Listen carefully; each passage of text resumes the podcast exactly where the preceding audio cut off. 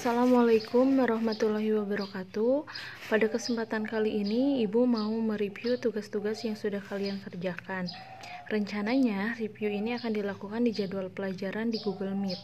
Akan tetapi, karena berbagai kendala, salah satunya respon kalian untuk join di Meet hanya sepuluh persen, maka review dilakukan kembali melalui voice note ini. Kita e, mulai review dari tugas pertama mengenai pengertian sejarah. Hakikat sejarah secara etimologi, sejarah ini berasal dari bahasa Arab yaitu sajarotun yang artinya pohon. Kata pohon sering dikaitkan dengan pohon keluarga atau silsilah. Kehidupan manusia diibaratkan pohon yang menunjukkan perkembangan dari batang pohon yang sederhana hingga akar yang berkembang kompleks. Di nomor satu, tugas pertama kalian diminta untuk membuat pengertian sejarah dengan kata-kata sendiri. Pada umumnya sudah dijawab dengan tepat, akan tetapi ada beberapa yang menuliskan ulang pengertian sejarah dari internet. Sejarah adalah peristiwa yang terjadi di masa lalu yang dapat dibuktikan kebenarannya melalui penyelidikan dan penelitian.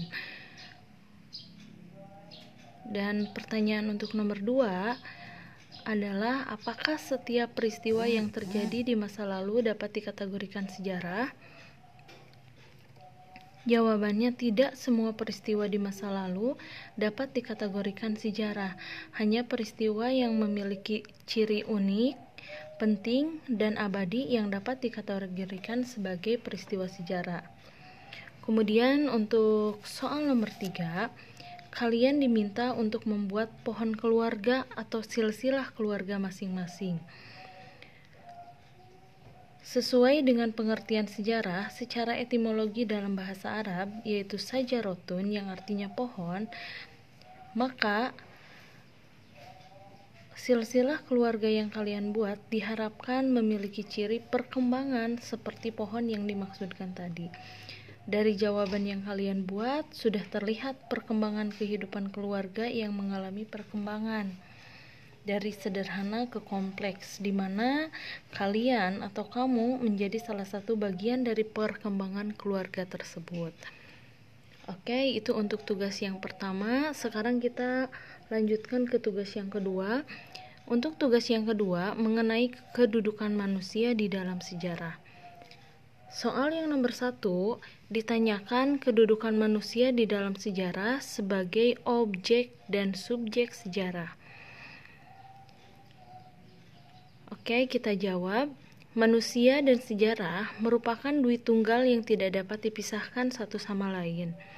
Tidak ada manusia tanpa sejarah dan tidak ada sejarah tanpa manusia. Manusia merupakan objek dan subjek sejarah ini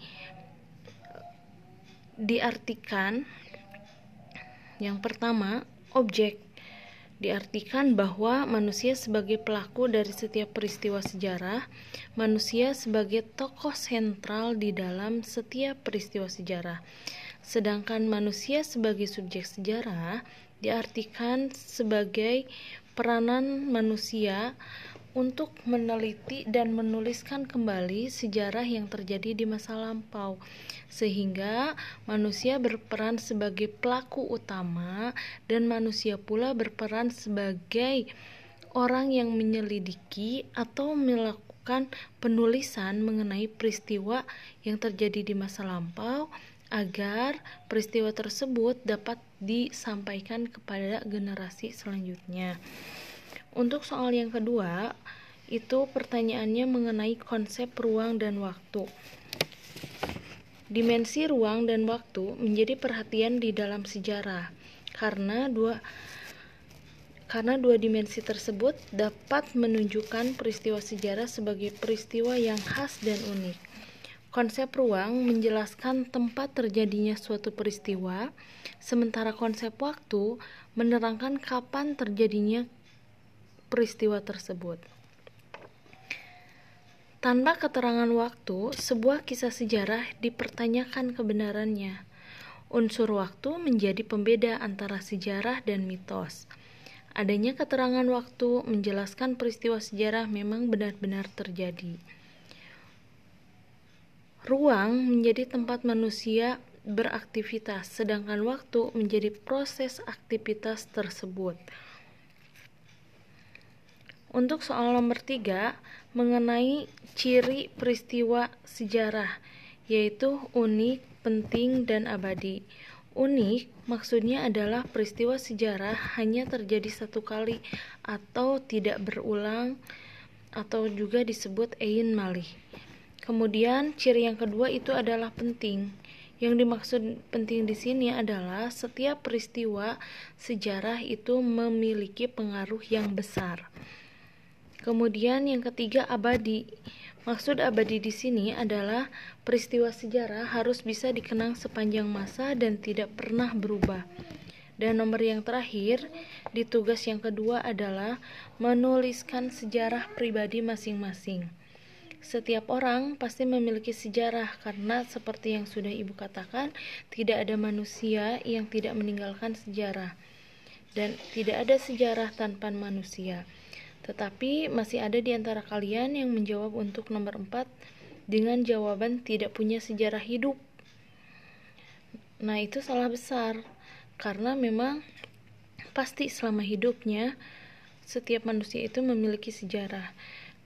Dan mas, tidak sedikit pula yang sudah menuliskan sejarah hidupnya masing-masing. Untuk jawaban nomor empat, Ibu ucapkan terima kasih. Sekian penjelasan dari Ibu. Kalau ada yang tidak dipahami atau kurang dipahami, boleh dituliskan di kolom komentar. Terima kasih. Assalamualaikum warahmatullahi wabarakatuh.